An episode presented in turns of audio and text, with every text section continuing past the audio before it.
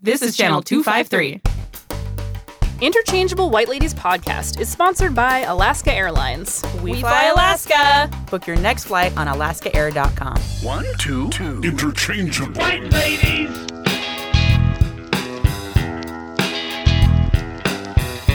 One, two, two. Interchangeable. White ladies. Inter- interchangeable. In- in- interchangeable. White ladies. Uh, welcome to the Interchangeable White Ladies podcast. I'm Hope. I'm Annie. Today's essential question is What should white parents do to equip their children to understand the functions of race in order to combat racism? Um, our, our guest today yeah. is Malia Jacobson. She's the author of the column Beyond Tolerance for Parent Map. If you're not familiar with Parent Map, it's a great magazine. Uh, you should check it out. Uh, Malia Jacobson um, is an award winning health and parenting journalist and mom of three who contributes regularly to more than 120 national and regional publications and has written two books on sleep. Welcome. Welcome. Thank you. we're Glad to super be excited here. to have you here. Uh, can you tell us a little bit about kind of your background and where you're from originally and how you started uh, doing this work?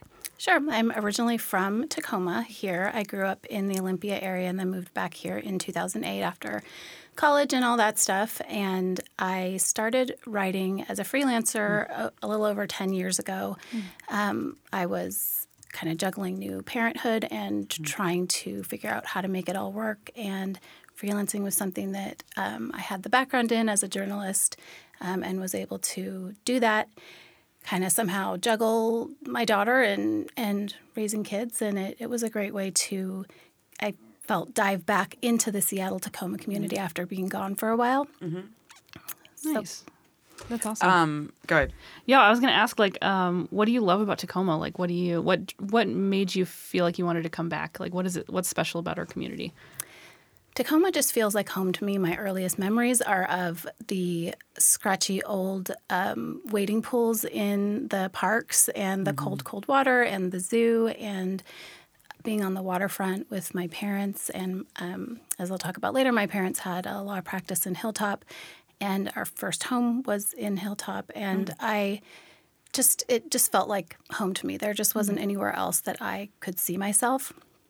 And then, of course, also, you know, we have, I felt like coming back here, I didn't really, you know, we didn't really know what we wanted to do. And Tacoma gives you access to so many places um, on the peninsula, up and down I 5. And so I just, it's a great location, um, but mostly it's just home. Yeah, that's awesome. So, your bio mentions a little bit about the idea of parenting journalism.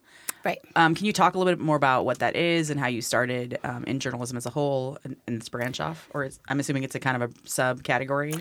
Yeah, I guess so. Yeah, um, I st- I went to journalism school at WSU, and my but I didn't think that I would go into journalism. I thought um, there's just no way for I just didn't see myself doing that as for a living. But I fell into an opportunity where I was editing a magazine for my college, our college's mm-hmm. alumni magazine. And through that experience, I was hiring freelancers. So I started to understand how that process worked.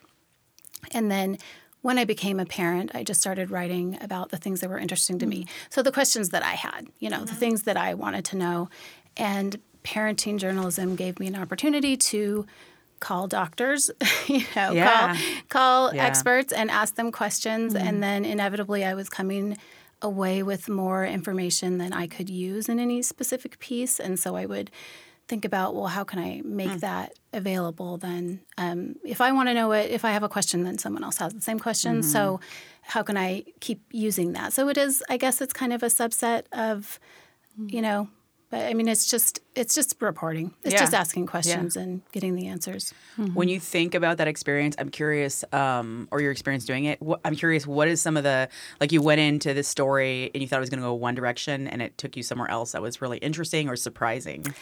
Yeah, there's one that I always think of, and it's when, um, when I was reporting on toy guns um, and uh, whether there's, you know, just what happens when a white progressive or any progressive parent, their kid gets a gun, a a toy Yeah. gun, and we freak out, and you know, are the what's informing those responses, and how is that really shaping our kids? And I went into it thinking, you know, I, I'm I am don't I don't own guns. Um, it's uh, and I thought that I would come away with a perspective that.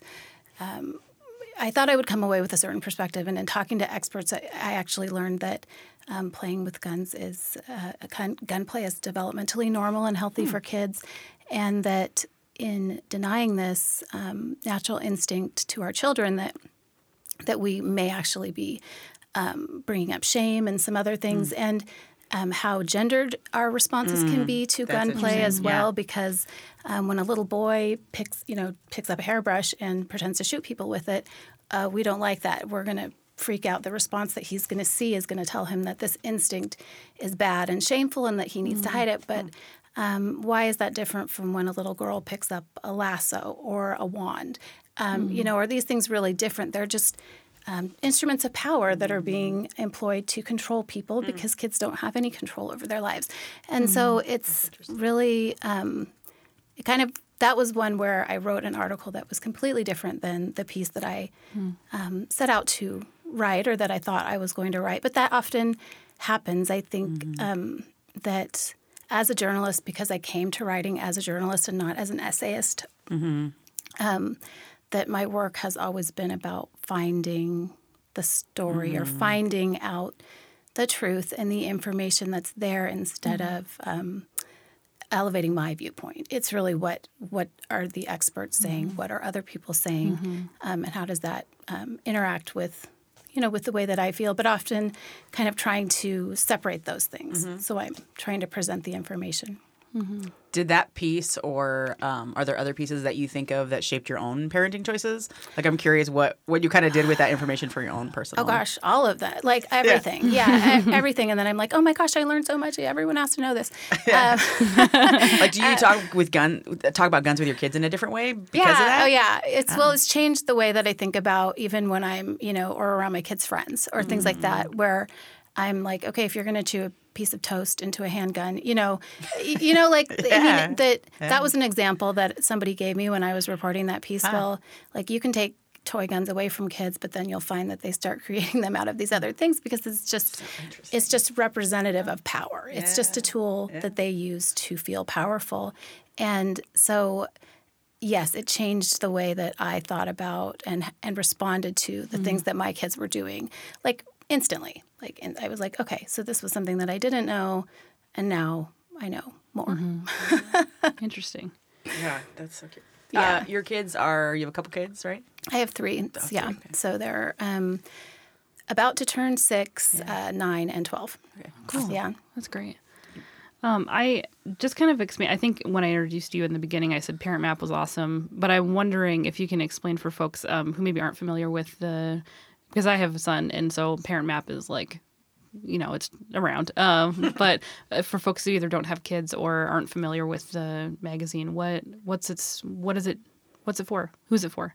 Sure. Parent Map is for parents in Western Washington, and I don't know the exact timeline as far as when it was founded, um, but there's writers up and down, you know, the I-5 corridor in um, Western Washington, and for a lot of people, a lot of people come to Parent Map because it's actually it, uh, there's a lot of content on activities and things to do. So that's really where it's a map. You know, there's the kind of Yeah. that um, aspect where people are finding activities and different things to do, story times and events, and there's a lot of that listings kind of, parks, uh, Parks. and reviews of like indoor playgrounds. Yes, and, really yeah. well known for that. And Yeah. that's the kind of information that as a parent you just need. Like Yeah. you're just like, I need this. I need something to do today. So I think a lot of people come to it from that. And Hmm. I a lot of people find my work because there was a piece that I wrote for them a long time ago about doing an urban hike over the Narrows Bridge because yeah. everyone knows that you can walk across, but a lot of people don't know, well, how do you get onto that path? Like, Yeah. you know, Yeah. it's Yep. like, how do the people get there? So I wrote this piece, and that's the one thing that everyone says, oh, I found that. Yeah. Like, that's how I found you, hmm. because a lot of people will look that that kind of thing up. But Parent Map is, you know, tackling a lot of really weighty topics, and I've written features for them on um, suicide and hmm. um, hmm. l- losing a child and and divorce and co-parenting and you know there's all sorts of things that they're they're really tackling issues that a lot of parenting publications don't and I know that because I work with many many parenting publications across the country. So Parent Map is um, a great resource um, for us here. Yeah, one of the things I think when I met you, um, you were looking to write about colorblindness and and kind of talking about delving into that originally, and so there was like some tags on Facebook, and then Right. um, when I went on to Parent Map's website, I noticed um, they have like a specific kind of declaration. So I, I'll just read it, and then I'm curious about if you can tell us a little bit about the backstory there. Um, and it says in 2019, Parent Map is dedicating consistent, thoughtful coverage to cultivating tolerance. We will rally partners and experts to help us deliver practices and powerful tools, perspectives, and tips for parents and educators for teaching empathy, equity, acceptance, respect, and inclusion to our children. Uh, that language is really powerful and strong. Can you talk a little bit about why 2019? What's the shift? And then you, you have a column now beyond tolerance. Right, right. Um, so last year we saw an uptick in hate crimes in mm. Seattle, mm. and that was reported on pretty widely. And I think the column and the focus area for 2019 was born out of this. Okay, so what do we do? Like, what can we mm. do with this? Everyone feels this um, sadness, this heartbreak, this outrage, and and as parents, how can we move forward? But also kind of a temperature gauge on well, where are we really? Because when you really start talking to people in the equity space, you hear that the Pacific Northwest is not this. Um, You know, it's it's not as as friendly and accepting as we like to think that it is. and every new generation of parents has to come into this in their own way. And so um, you are going to interact with this um, topic area differently when you have kids than when you don't sometimes, um, or you're going to see things in a different way. And so as uh, new parents continue to come into the fold and, and start to discover this kind of um, content, the urgency was really what how do we move forward? Um, where are we now and how do we move forward And so your um, Beyond Tolerance column, you, you mentioned you were a little bit reluctant to start writing to in do this it way. yeah. Can you talk a little bit about that journey? yeah.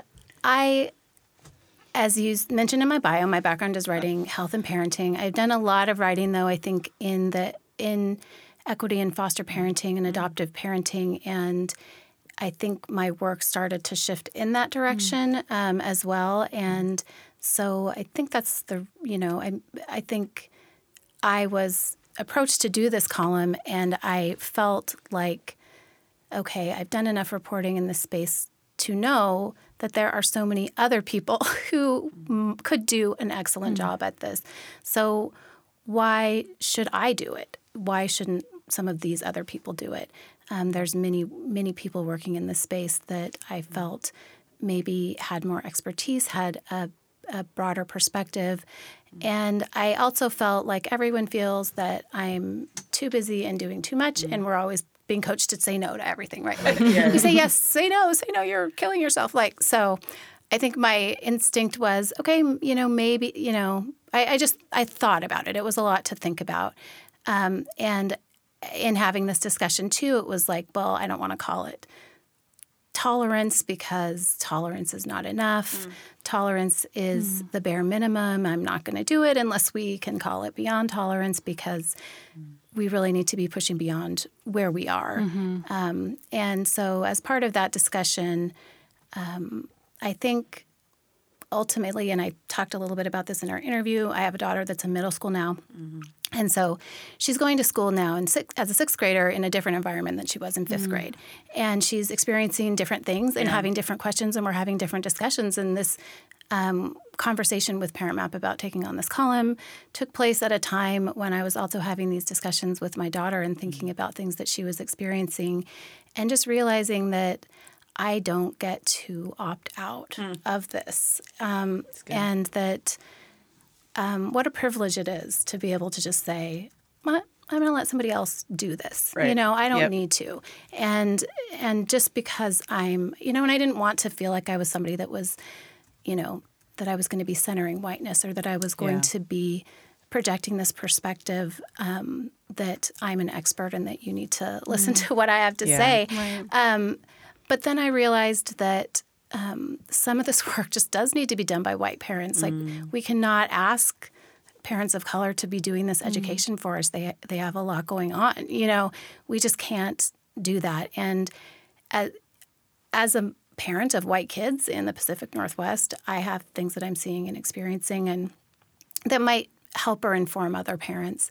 Um, and that also, as I said before, it's about talking to other experts and really elevating their perspectives, not necessarily my own. So, in that, um, in light of those things, um, I decided to go ahead and uh, take this journey.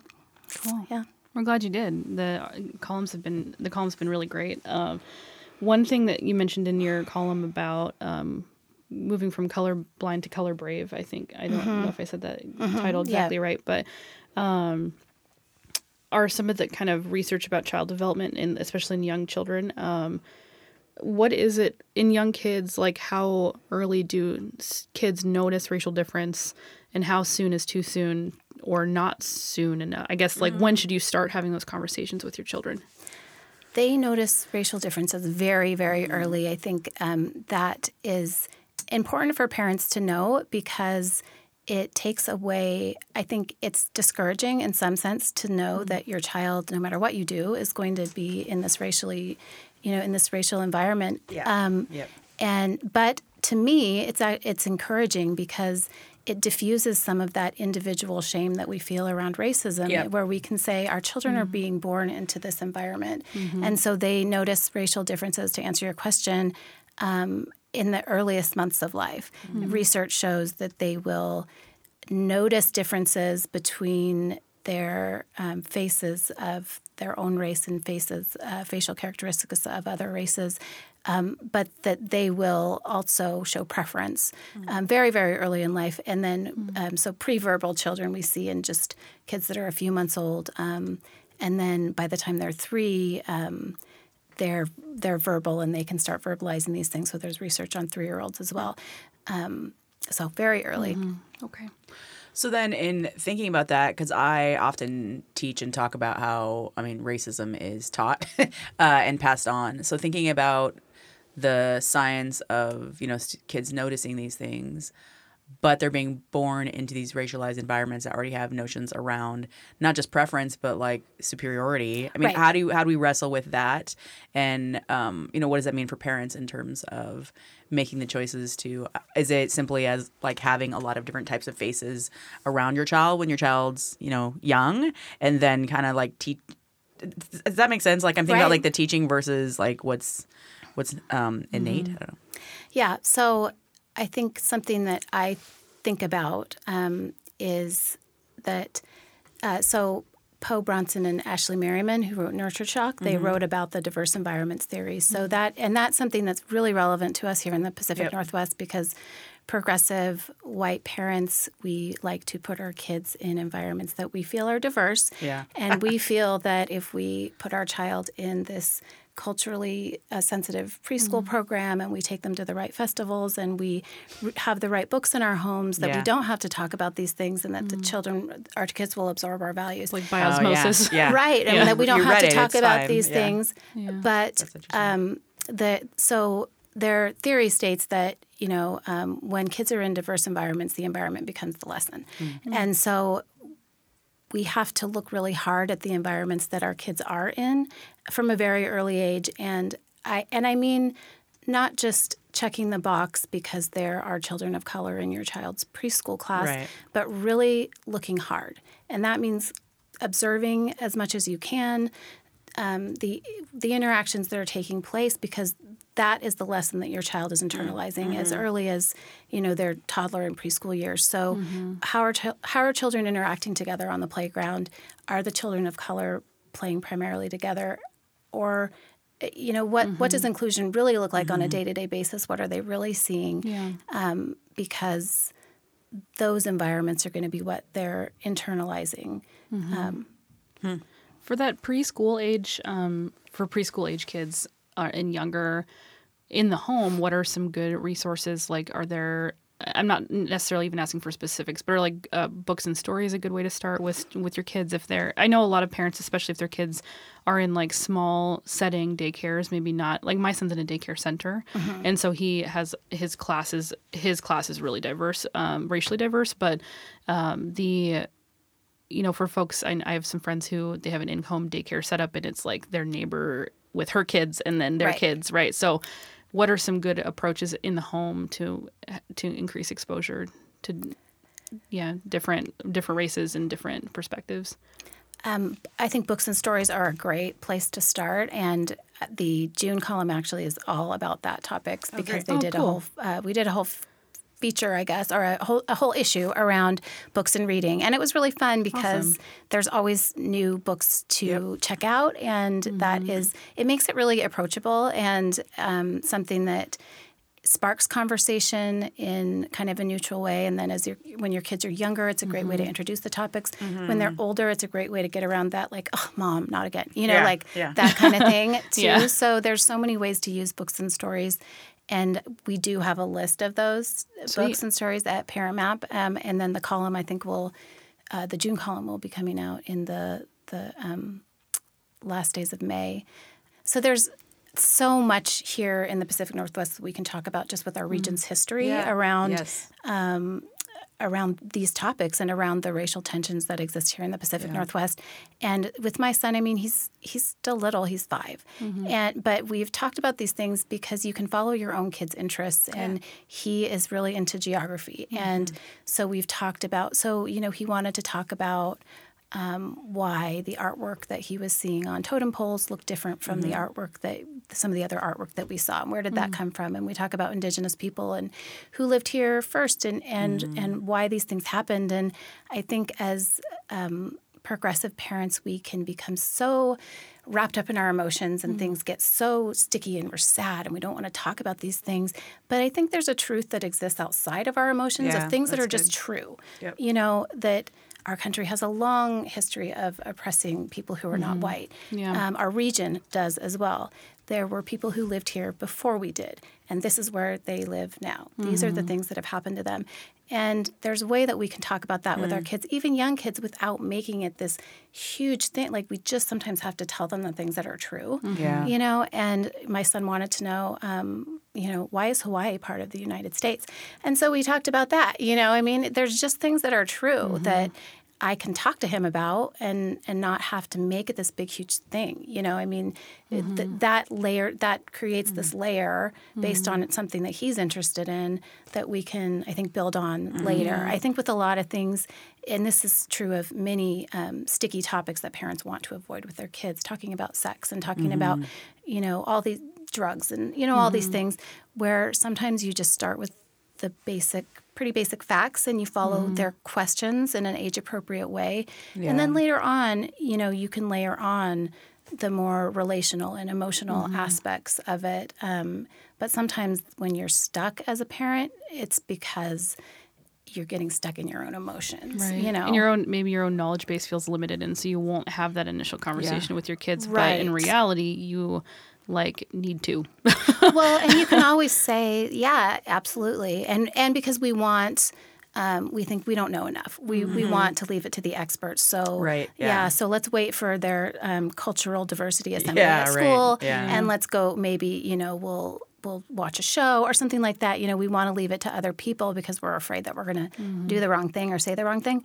Your kids think you know everything. Mm. So I think it's you know they will be satisfied if you say, "Well, I don't know, let's go look that up Yeah, together." yeah. You know, uh, and and I do that all the time because I mean, our poor Alexa like because because you just have to, you know, your kids are like they want this information and you're like, "You know what?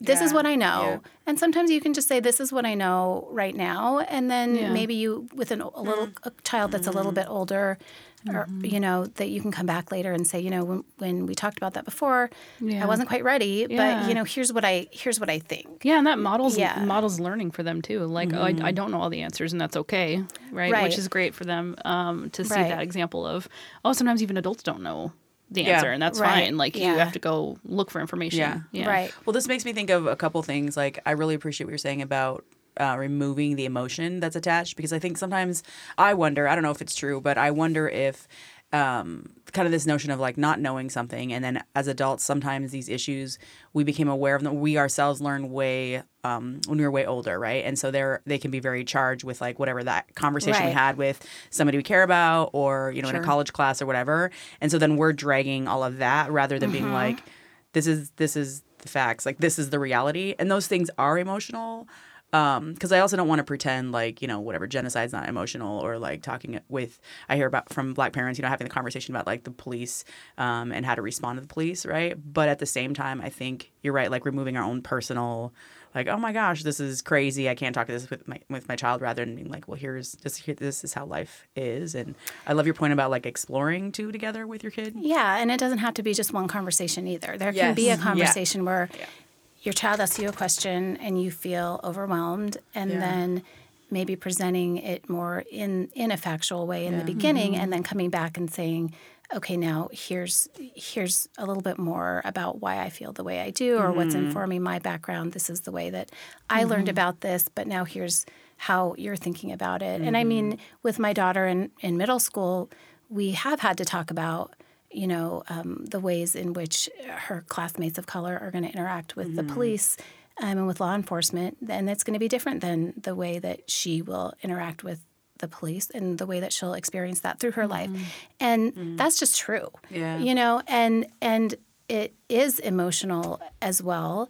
Um, but with at least with my child, um, there's definitely the the um, tendency to overwhelm with a lot of you know if some, when something feels too emotional Yeah. sometimes they disengage from it a little bit where Yeah. they they're like oh, this is like too much mom you know and Yeah. so Yeah. um, you know some of it is just going to go over their heads i think if we try and just pour on this Yeah. like um, you need to care about this as much as i do like Yeah. you know yeah Right. yeah Yeah, it's interesting to think about. I am reminded of a friend of mine, um, and also just think about like you're talking about different parents having the conversation with their kids and then relatives. Like your recent piece Oh, around yeah. relatives So Yeah. good. comes to Yeah. mind. Do you want to Yeah. talk a little bit about how that came about, or Yeah, that was, I think, one where we were just brainstorming topics, and Mm-hmm. my editor, um, Patty Lindley, was like, you know what, let's do this one because this is something that so many of us deal with. Mm-hmm. Um, and we live in a predominantly white region, and most of us have white relatives and grandparents and things like that. And so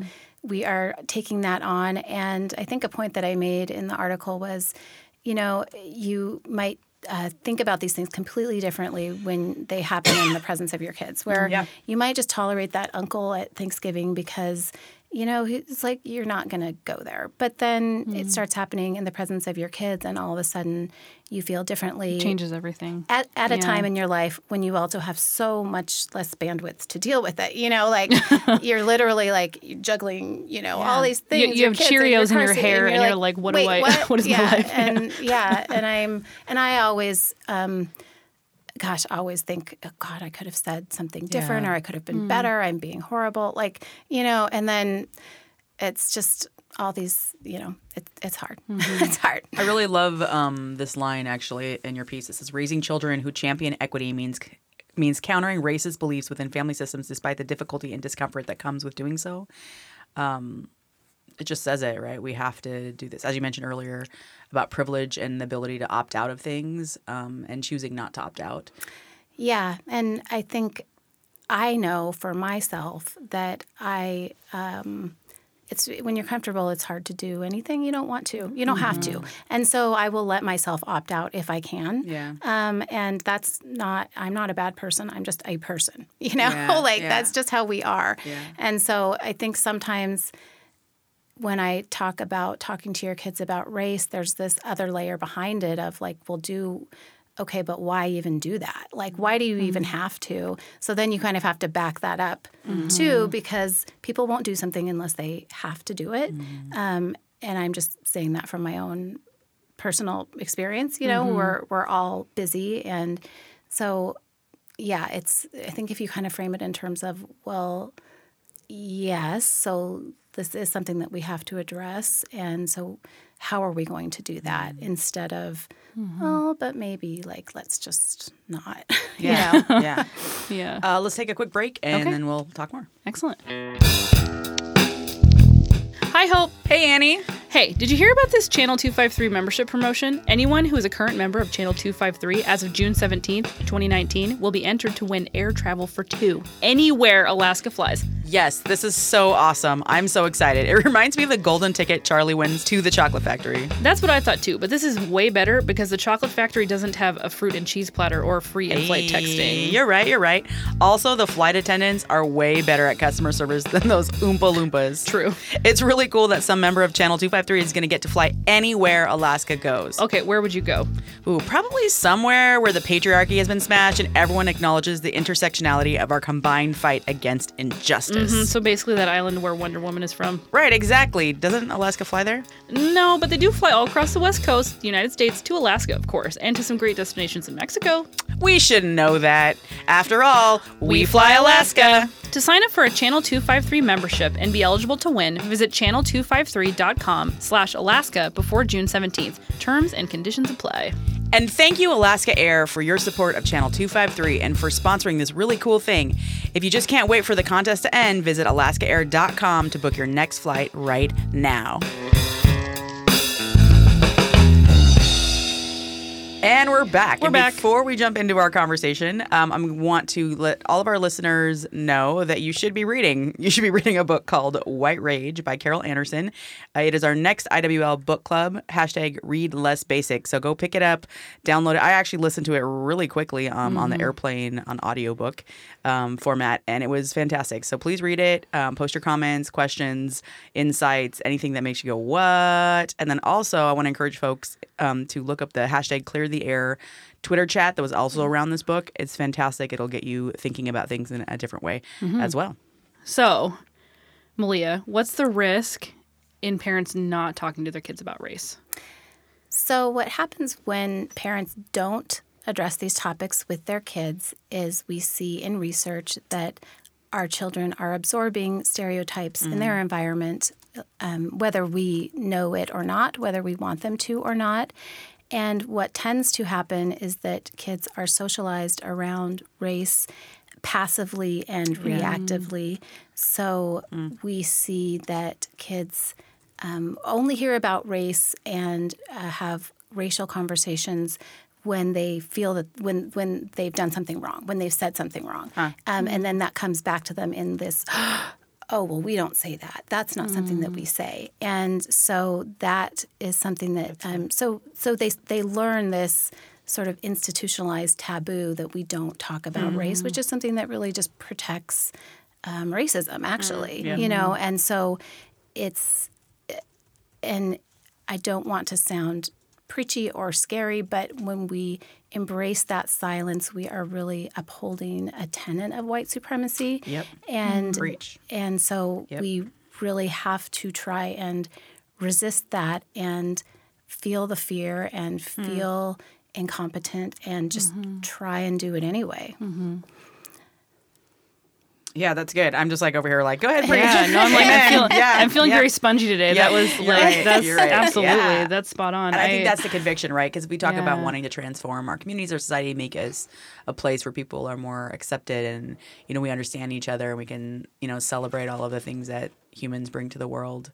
Um, you can't do that when, you know, when you have these infrastructures in our communities. And I think, yeah, I'm more and more convinced, you know, white people need to do that work to fight white supremacy because, Right. you know, we created it and it helps us and we benefit from it whether we like it or not or we think we do or don't. yeah. Right. And I think once and something that I've seen happen in discussions with my kids and their friends is when kids, um, so when kids first start to think about what racism is, hmm. a lot of times the definition that they will naturally arrive at on their own is that racism is an individual act of meanness. Right. Mhm. Because, and this is, it's not, I mean, it's very, it's a very natural assumption for them to mm-hmm. make. And mm-hmm. part of it, I think, is really related to this culture that we have around bully anti-bullying education, which is very mm-hmm. important. Mm. Um, my kids take part in it, and when kids are really invested in seeing themselves as an ally, they're really invested in seeing themselves as someone who would never do something like that. Yeah. But it mm-hmm. really feeds into this idea that racism is an individual Yeah. act mm-hmm. of meanness, because when we think about the way kids are taught about bullying, bullying is mm-hmm. something that one person does to another person, or a small group does to Yeah. another small group, and then kids think, I'm not mean. I'm an ally. I wouldn't do that. Yeah. And then that really easily becomes this definition of racism as racism is something that racists Inter- do. interpersonal, and it's Yep. only for racists. Yep, yeah. racist is something. Racism Yeah. is something that individual racists do. It's an individual act of meanness, but we're not racist, and we wouldn't do that. So let's go out mm-hmm. for ice cream. Yeah. You know, like you really don't right. have to, and mm-hmm. it really exempts everyone. And I think that kids are old enough to mm. hear that racism, you know, from a pretty young age, uh, old enough to start talking about systemic racism. But the way that I think about it more is um, my kids understand the word pattern sometimes more than they understand the word system. that's maybe if, with younger kids. So like with the 'Cause they talk the about patterns in math. They, They talk, talk about, about- patterns all the yeah. time. on your shirt. You know, Yeah, yeah. Yeah. They start to recognize patterns, and, Yeah. and it's a really that's something you want to promote as a parent. It's a it's good, it's healthy. You know, Mm-hmm. it's a sign of intelligence to recognize patterns. And so, when you start to say, okay, but this is a pattern of behavior that um, exists throughout our country's history, that Mm-hmm. it can be something that they can start to grasp a little bit more easily. Mm-hmm. Um, but that's something that we have to be pretty intentional about as Yeah. parents because Yep. they come by these definitions um, really, really naturally. So it's a matter of being proactive instead of reactive in our parenting, and that also models to them how to be proactive instead of reactive in social situations Mm-hmm. and in the classroom and on the playground. And um, if we approach it and front load with information and education, and then it doesn't become about responding to individual meanness, or the, it, the conversation has already been pre-framed around Right. understanding this um, patterns. Exactly. Yeah. Okay. Mm-hmm. I really love how you're kind of just uh, putting out that advice. Like I, I know a number of our listeners are parents, and then uh, obviously some are not as well. But just like the concrete things that you're Mm-hmm. hinting at or you're saying that people can do to to facilitate these conversations. Yeah. Um, is there any other uh, outside of you know reading your work obviously and, and going in and, and taking part in those conversations um, when you think about other steps that parents white parents can take with their kids is there anything else that kind of comes to mind um, that you want to put out there that people really need to be aware of and do Sure. Um, when I interviewed Erin Jones for one of my articles, she's great. And Yeah. she made the point that it's important to talk about, when we talk about race with our kids, it's important to talk about the difference between race and culture and ethnicity. And that is an important point because it does come up a lot. And mm. and now kids will have these opportunities through school to explore their own cultural heritage. And Yeah. we talk a lot about our everyone's getting their DNA tested and it just tuck, it comes up all the time. Yeah. um, but mm. that is something that is important when we talk about race as a mm. social construct. It's really tough for a lot of people to grasp that Yeah. if they don't understand the difference between what race is and how that differs from culture and how that differs from ethnicity. And and also that um, when I talk to parents or and even experts in this space, um, one thing that people don't seem to want to talk about as much with kids is the concept of uh, white privilege because it is so nuanced, um, and that's really the work that white parents need to do is talking about white privilege because we cannot ask um, an educator of color to get up in front of a room full of white people and, and talk and th- it, there's too much hostility there around white privilege. But i think and i think kids can start to embrace this at an earlier age than we think because kids have this really deep sense of fairness and justice. They are everything's about fairness you know? Yeah, and so it's really easy true. to start talking with young kids about well what does fairness really mean? Um, what is does fairness mean? Everybody gets the same. What if you had more to begin with you know? And so it's these discussions can happen pretty naturally i think and you don't have to it doesn't have to be um, necessarily linked to a, a huge discussion about oppression but it can just start coming up in these conversations around privileges that that you know that exist. Um, and that that's the work that i feel the most um, i guess urgency around as a white parent because um, that's really where we need to move the needle. Yeah.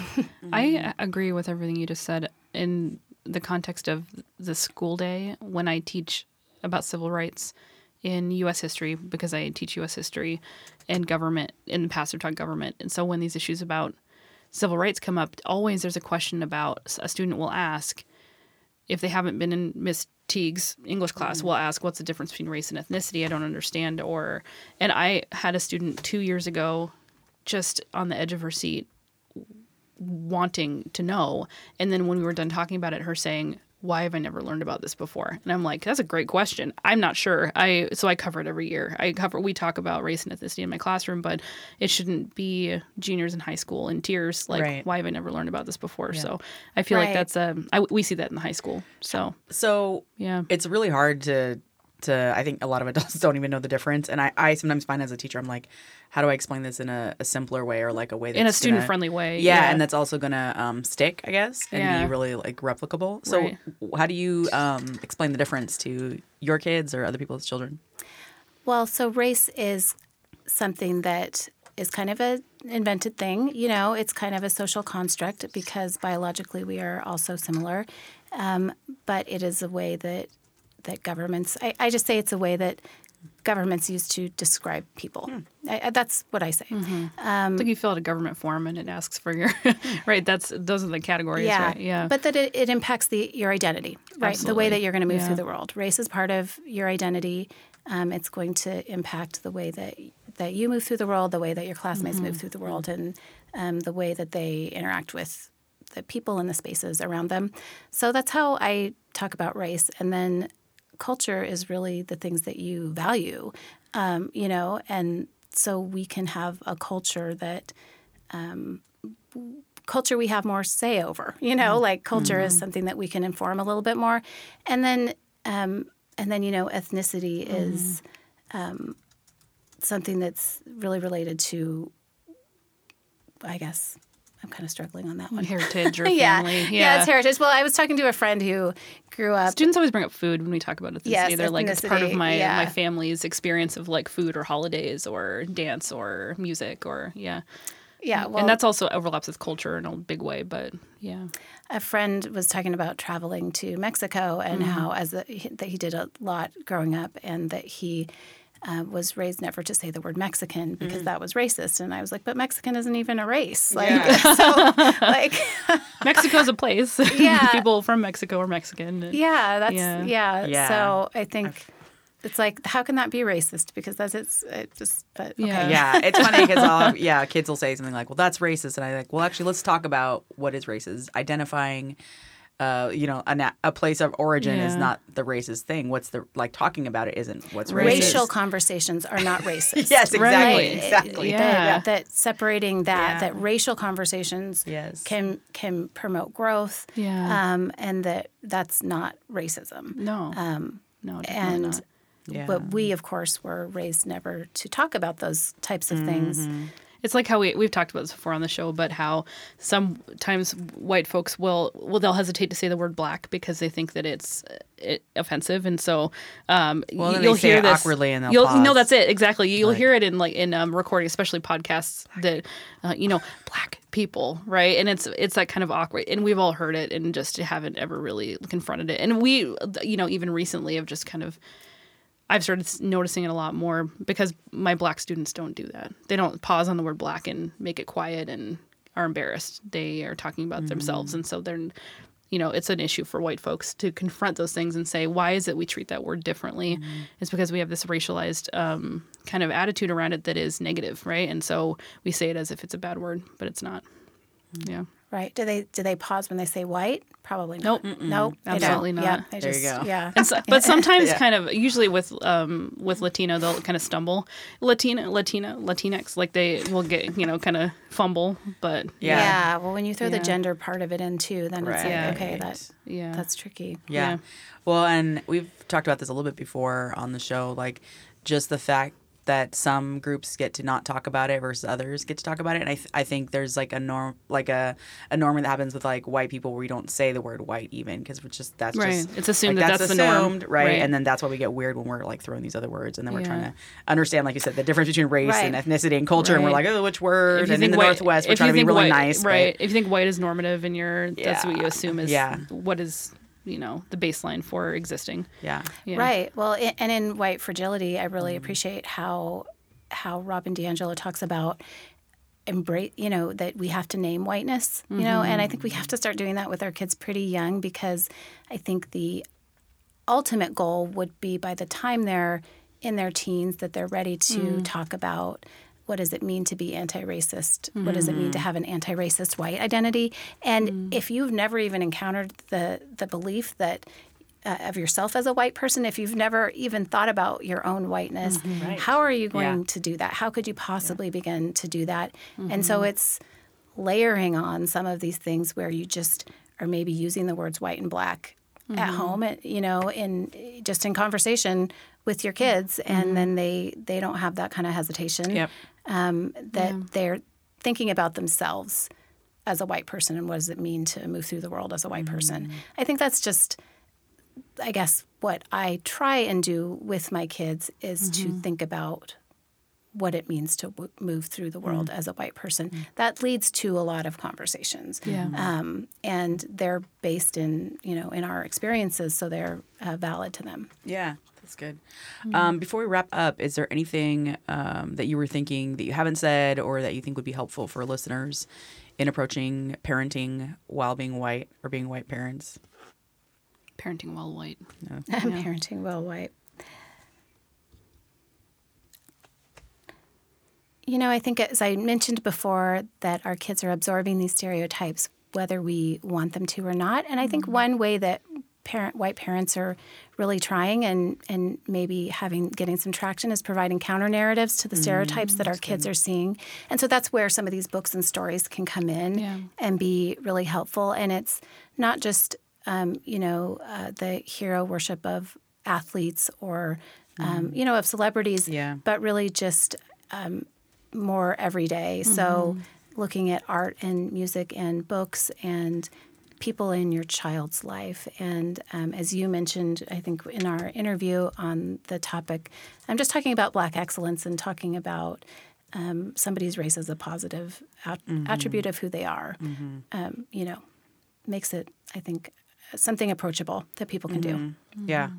Um, I'm really into some Netflix series that I think um, just show like daily life of different races and different cultures and ethnicities. And um, I've talked before on the show about Kim's Kim's Convenience. Oh, And just yeah. like the way that like sometimes ca- Canadian television is approaching and taking some risks on quote unquote risks on TV shows and some of these things. And I think about how different it is to see that representation and then like how do we how do we make that just like yeah that's just part of it and, and giving exposure to kids i think television can be one positive also way like to do that Right. And public yeah. the public library. I mean, librarians are amazing. I a lot of our books that we get for our son that we check out from the library are.